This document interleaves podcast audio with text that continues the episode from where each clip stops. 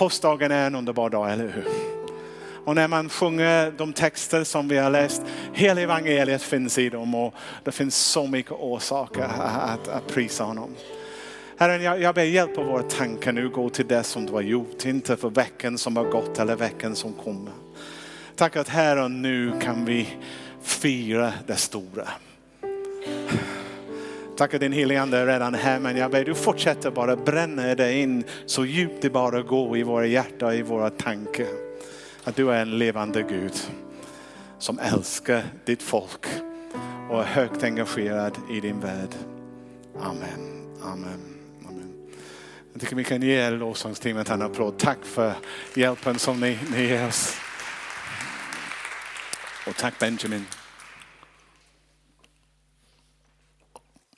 Att vatten kan vara så gott. Nu är egentligen texten given för vad man ska predika om på påskdagen. Det finns ingenting som man behöver fundera över. Den enda man behöver välja om det är Mattias, Markus, Lukas eller Johannes som man ska predika från. Idag har jag valt för Johannes.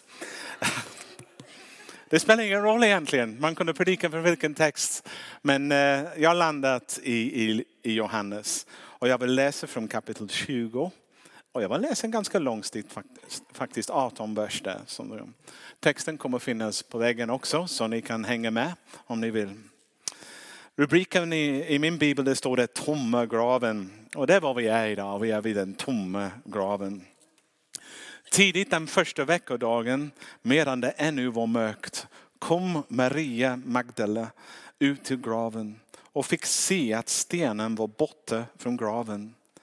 Hon sprang därifrån och kom till Simon Petrus och den andra lärjungen, den som Jesus älskade, och sade till dem: de har tagit bort Herren från graven och vi vet inte var de har lagt honom. Då rusade Petrus och den andra lärjungen ut mot graven. Båda sprang på samma gång, men den andra lärjungen sprang fortare än Petrus och kom först fram till graven. Han lutade sig in och såg linnebindlarna ligga där, men han gick inte in. Strax efter honom kom Simon Petrus. Han gick in i graven och såg också linnebindlarna ligga där och duken som hade täckt huvudet. Den låg inte tillsammans med bindlarna utan hopvikt på ett ställe för sig. Då gick även den andra lärjungen in, han som hade kommit fram till graven först. Och han såg och trodde. Tidigare hade de inte förstått skriftens ord att han måste uppstå från den döde. Därefter gick lärjungarna hem igen. Men Maria stod utanför graven och grät.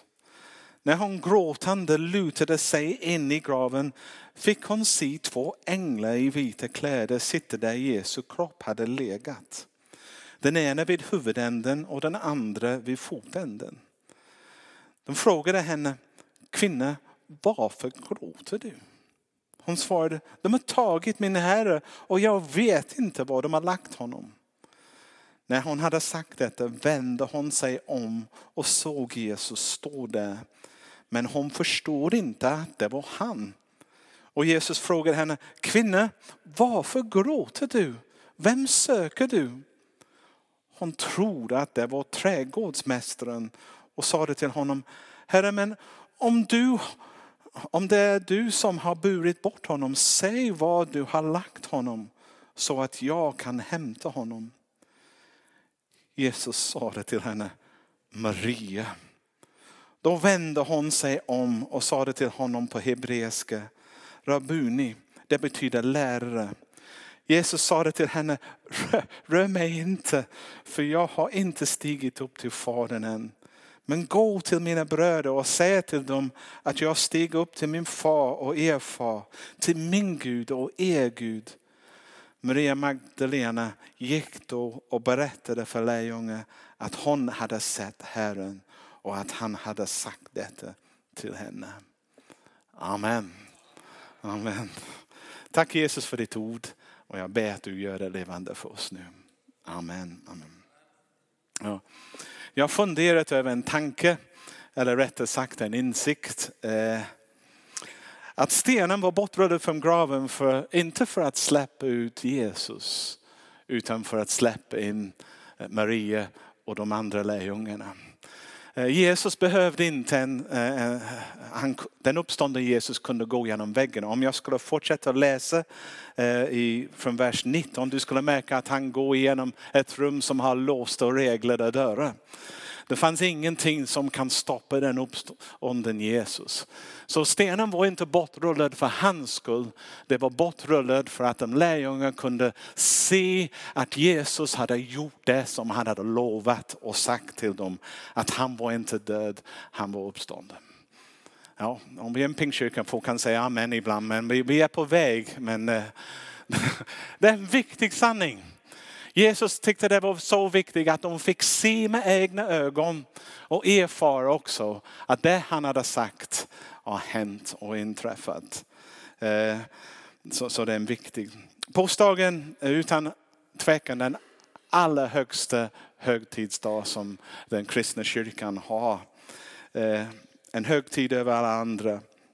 Och den här texten jag läser från Johannes. Han var där. Han var där också när Jesus lämnade dem. Han också fick möta den uppståndne Jesus. Vad han skriver är sant och pålitlig. Och han skriver på ett sätt som också vi kan hänga med i berättelsen och förstå. Så att också vi kan tro.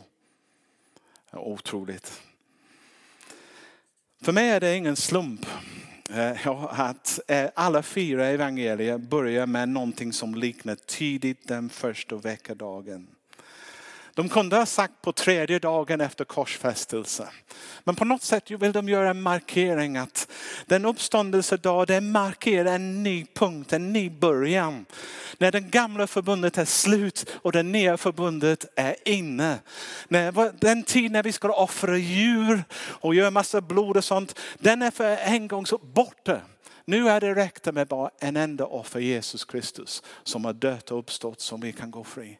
Tidigare fick man bära skam och skuld och tänka men jag duger inte. Man skulle komma och tänka, men nu från den första dagen kan alla få förlåtelse.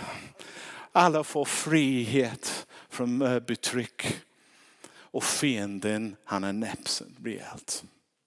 Besegrat. Så den dag är fira. Och det finns ingen annan dag egentligen för en riktig kristen att fira gudstjänst än första dagen på veckan. När allt började om, när allt som vi hade väntat för, vad hela historien hade längtat efter, blir fullbordat. Vi fick vårt liv som Jesus hade lovat. Så det är en väldigt speciell dag idag. Och hela vår kultur och vår gudstjänstfirande kultur föds ur denna dagen. Den sanningen att Jesus har uppstått. Jag tänker, dagen börjar med några kvinnor som hade avsikt för att göra i ordning Jesu kropp. Om vi läser i Lukas evangeliet, det står där att de hade välluktande kryddor med sig. De hade tänkt att balsamera Jesu döda kropp i den sanna eller judiska traditionen. Att bevara honom gör det på ett speciellt sätt. De hade inte hunnit göra det på långfredag för sabbaten kom för tidigt.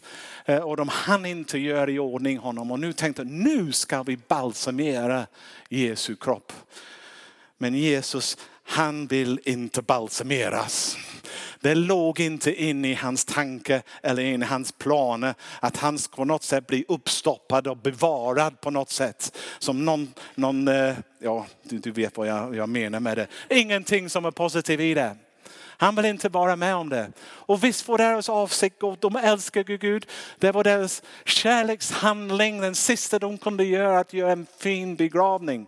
Eller göra i ordning hans kropp på en fin, fantastisk sätt. Men Jesus, nej. Han vill inte vara med om det han uppstod. Han avskyr faktiskt när vi försöker balsamera honom. Och du kan tänka, men det gör vi inte. Det gör vi faktiskt ibland. Jag har lyssnat till hur många gudstjänster som helst på radio. Och när jag lyssnar till dem, de pratar så fint om Jesus. Men det hela, om man lyssnar noga ibland, är i den förfluten.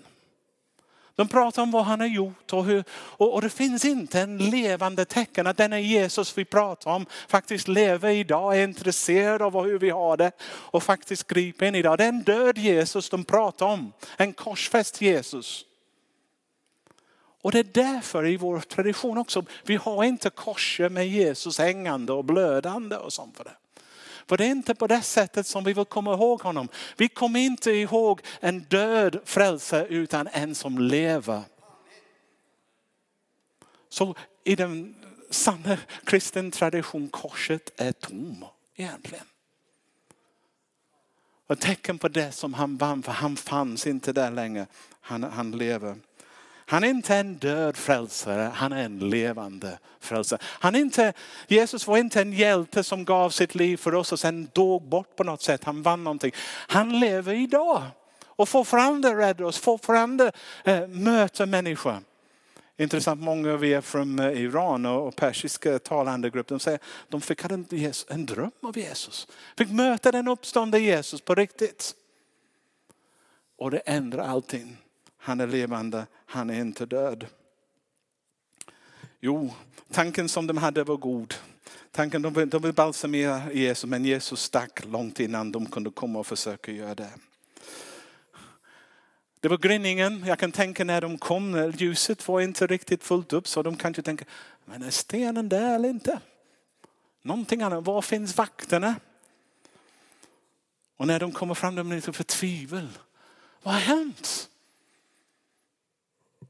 Man kan ta en bild där de tappade sina välluktande kryddor som de bar med sig. Och började panik nästan gå. Vem har tagit bort vår Herre från graven? Och var har du lagt honom?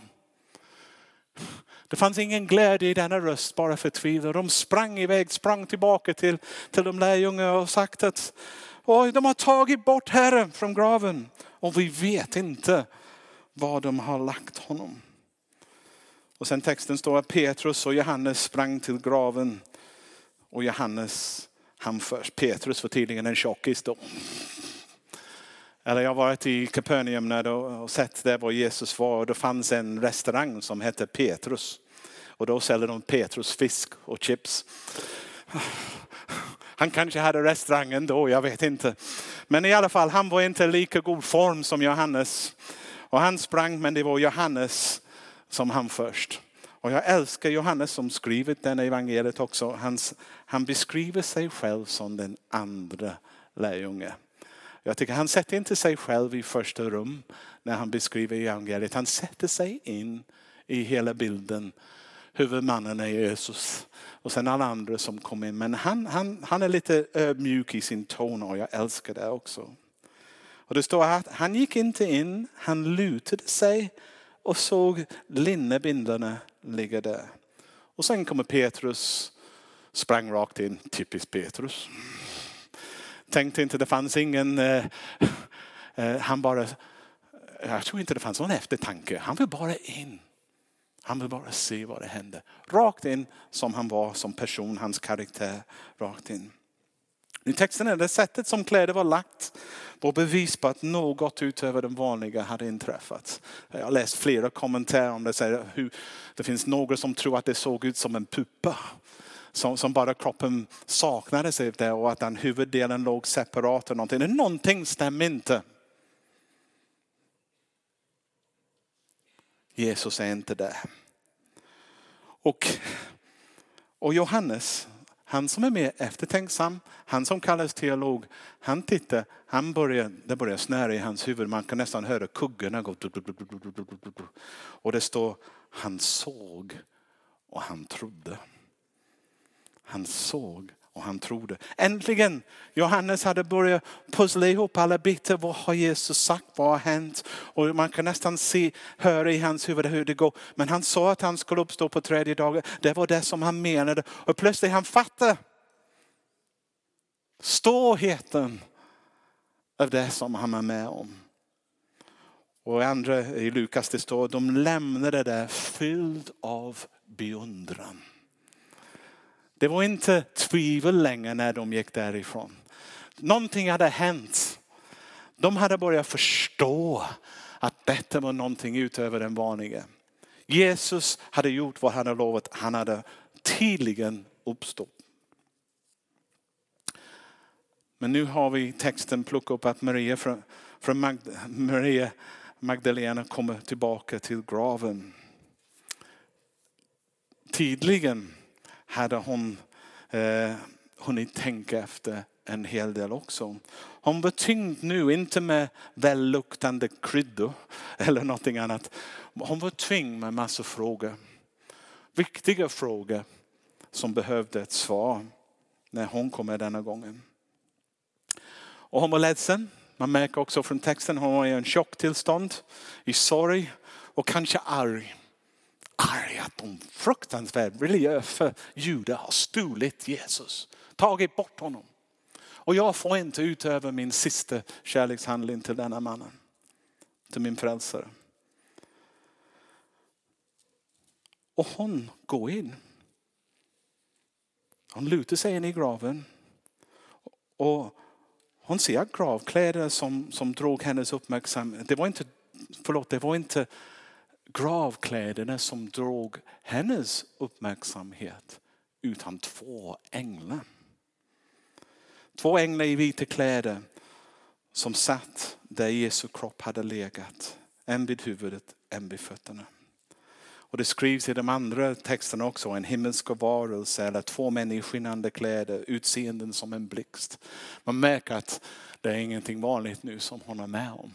Och plötsligt alla de tankar, sorg, alla de andra tankar. Plötsligt, vad är detta som jag är med om? Den heliga har brutit sig in i hennes värld. Och jag tycker också det är intressant att det spelar ingen roll. Allt som händer runt Jesus, de viktiga händelser, det finns änglar som finns med för att förklara. När den heliga anden kommer över Maria också, en ängel kommer att tala om för henne att det är ingen vanligt barn som hon kommer födas. Och hon säger, var inte orolig, detta är någonting bra. Och även när Jesus också är inne på Getsemane stund när han samlar sina lärjungar, de skulle be och de sover istället, kommer några änglar också och de bara tröstar honom och påminner honom. Men änglarna kommer nu också och förklarar för Maria och de andra vad är viktigt och varför det måste ske. Och sen om vi skulle fortsätter nog 40 dagar till när vi kommer till Kristi himmels första dag också. Det är några änglar som säger det. Varför står ni här och ser mot himlen? Lite grann som, varför söker ni det levande bland den döda? Det är nästan som änglarna måste ställa de självklara frågor. Dumskallarna, vad håller ni på med? Har ni inte fattat? Varför, jag älskar denna, varför står ni och ser mot himlen? Denna Jesus som har blivit upptagen från er till himlen ska komma tillbaka just så som ni har sett honom fara upp till himlen. Vi läste i vår trosbekännelse. Vi tror att han kommer tillbaka.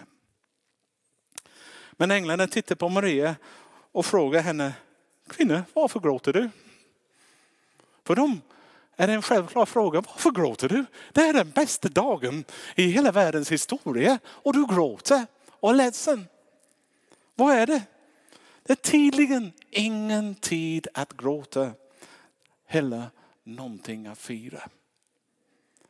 Hon svarade, något har tagit bort Jesu kropp. Hon visste inte var de har lagt den. Men något måste ha inträffat för hon stöddes. Hon börjar plötsligt bli medveten att det finns någon som står bakom henne. Så hon vänder om sig och ser Jesus, men hon fortfarande fattar inte att det är Jesus som står där. Hon trodde han var trädgårdsmästaren. Och intressant, Jesus ställer samma fråga som änglarna ställer också. Varför gråter du, kvinna? Vem letar du efter? Samma sak. Det är ingen dålig dag. Det är ingen dålig dag. Det är en fantastisk dag. Ingen tid att gråta. Det kan vara lite svårt med kvinnor. De gråter när de är glada också. Det är en av de saker som vi män har väldigt jobbigt med faktiskt att förstå. Men kanske Jesus hade svårt att förstå henne också. Är du glad eller är du ledsen? Men idag är det en fantastisk dag. Jag tror det var lika svårt. Men Maria märker inte det. Hon märker inte att denna mannen hon pratar med är Jesus. Och det är lika svårt för Maria och som många andra människor faktiskt fatta att Jesus lever. Han är inte död. För det är någonting som vi inte var med. Ingen annan har uppstått från de döda än bara Jesus. Men det var endast när Jesus kallade henne vid namn som någonting hände. När han kallar henne och han säger hennes namn Maria. Då förstod hon också. Men det måste vara i sättet han sa det som hon fattade. Det är Jesus. Och plötsligt öppnar hennes ögon och nästan jag kan tänka mig nu är det en riktigt känslomässigt stund för hon måste ha slängat sig på honom och kramat honom och pussat honom och sånt. Så han måste nästan håll dig borta en liten stund.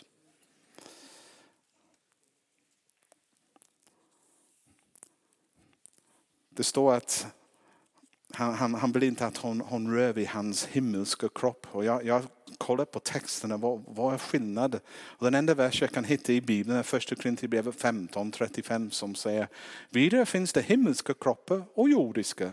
Men de himmelska har sin glans och den jordiska har en annan. Och det får vi nöja oss med. Jag har ingen annan förklaring på det. Utan att på något sätt Jesus var lite annorlunda. Att han kom oss till. Och jag skulle göra min tolkning, min fri tolkning om jag skulle sluta denna händelse som händer nu. Sluta hålla mig så hårt. Det är ingen vanlig kropp. Jag kommer inte att försvinna. Detta är en tid av stor glädje. Gör inte det till en privat stund. Istället att gå och berätta för de andra. De behöver höra detta. Så Jesus nästan säger till mig: Maria, okej, det är fantastiskt. Jag kommer vara kvar ett tag. Men gå och berätta för de andra. För det är den godaste, bästa nyheten som någonsin har funnits. Och jag vill att du talar om för de andra att jag är inte död. Jag har gjort det som jag har sagt. Jag har burit era synder.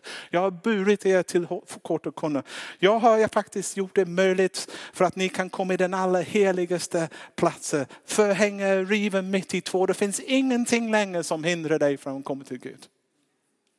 Gå och berätta för lärjungar. Vägen är nu öppen. Allt är gjort. Och hon gör det. Så det finns mycket vi kan ta med oss i detta. Men till sist vill jag säga att Jesus är inte död. Han lever. Det är enormt viktigt att vi kristna beskriver Jesus. Inte bara som, du nästan stal min predikan Benjamin när du börjar. Jag tänker, säg inte så mycket nu annars jag har inte min avslutning färdigt. Att det är sant, det är fantastiskt. Vi bygger vår tro på en konkret historisk händelse. Gud bröt sig ner i jorden, han blev människa och han dog på riktigt på en kors. Det är inte bara en filosofi eller en fin tanke som någon har som vi tror på. Det är en konkret händelse som har hänt i tiden. Vi tror på Jesus. Men, och det är en stor men, vi får inte stanna där i vår beskrivning som om det var bara en historisk händelse. Utan vi måste ta den också. Uppstående Jesus som pratar om honom som jag pratar med honom idag. Han lever idag. Vi måste prata om honom i nuet och inte fastna där.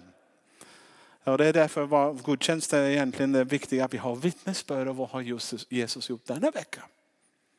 Och inte bara vad han gjorde för 2000 år sedan. Och jag tycker det är väldigt viktigt att detta märks också på hur vi firar gudstjänst. Speciellt när vi firar nattvard. Och vi använder ordet fira nattvard. Det betyder vi på engelska celebrate. Och Jesus vill att vi firar nattvarden för en påminnelse att han har tagit hand om vår synd, tagit hand om vår skam, tagit hand om allt som hindrar oss från Gud. Och att han lever. Och det är hela meningen med nattvarden. Det är en fest. Jag minns en gång jag predikade i en annan kyrka någon gång och de firade nattvarden. Det var nästan som en begravning hela nattvarden. Jag tänkte, och de nästan grät. Det var nästan att de spelade ut. Och de frågade mig efter, vad tyckte du om vår nattvardfirande? Jag sa, jag är alldeles för glad för att vara med här på det. Jag fattar inte vikten av att göra det på det sättet. I ärlighetens namn. Jesus valde själv att gå hela vägen. Och visst är det hemskt vad de gjorde till honom. Men han ville inte att vi fokuserar på detta. Han ville att vi fokuserar på det som vanns på korset för oss. Det är hela fokus som vi ska ta med oss. Att vi firar nattvarden, det är ständig påminnelse att du behöver inte sitta där och tänka jag är värdelös, jag fixar inte detta. Jesus säger jag hjälper dig, jag förlåter dig. Och jag kan ge dig också kraft att leva det livet som jag kallat dig till. Och du har ingen aning egentligen vilken möjlighet finns tack för att jag har gjort det.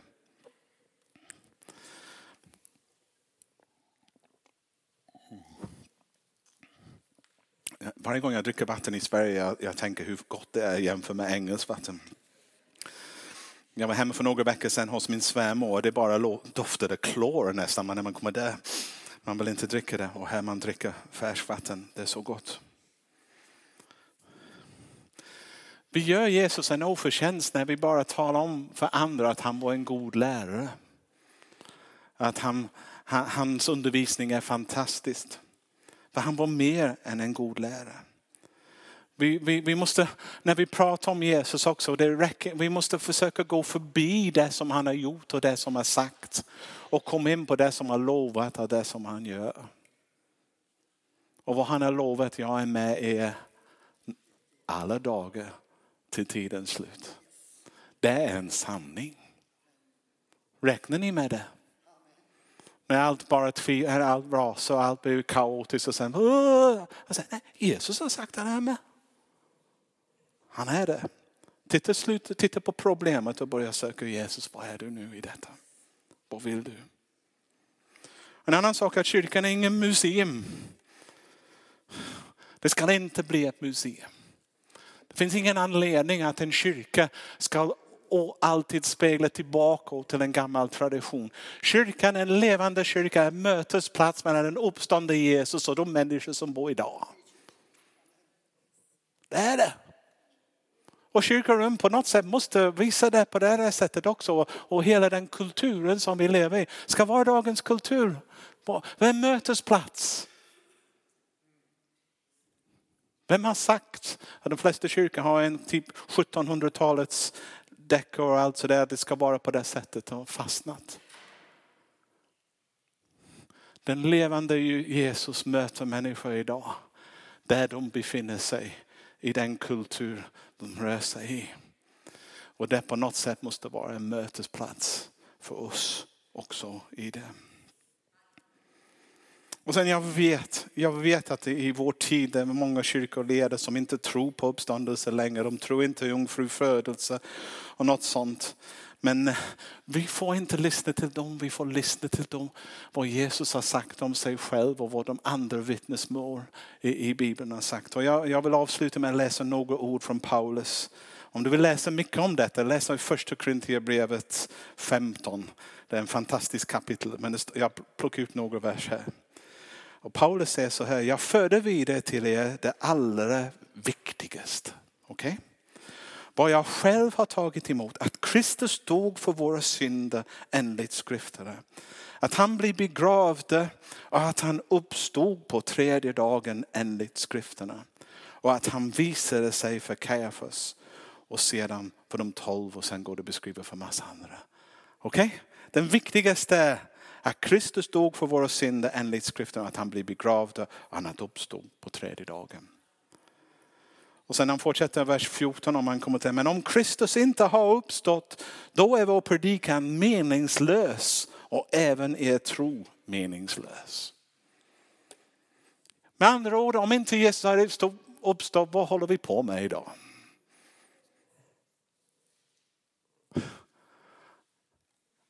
Allt. Vår framtid hänger på att Jesus hängde på korset och gjorde det som han gjorde. Idag är ingen vanlig dag.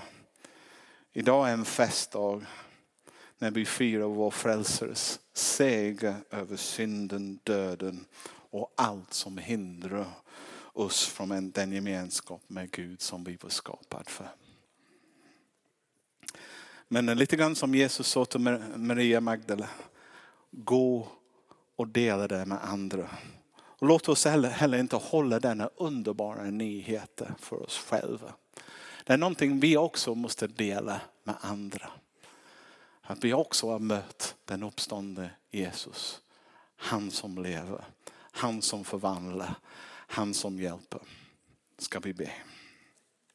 Jesus, tack att du gick hela vägen. Tack att du gjorde det som du hade lovat. Backar inte en enda sekund. Och att du har dött för oss så att vi får förlåtelse. Och du har uppstått så att vi får liv också. Vi får uppstå också. Så vi behöver inte vara rädda att dö. Utan att på samma sätt som du uppstår ska vi uppstå till evigheten med dig. Låt denna sanning prägla allt vi gör, jag ber. Och jag ber speciellt att du hjälper oss när vi talar om för andra. Att det blir inte bara det som du har gjort och sagt. Utan det du säger, det du gör. Också även idag. Jag ber i Jesu namn. Amen.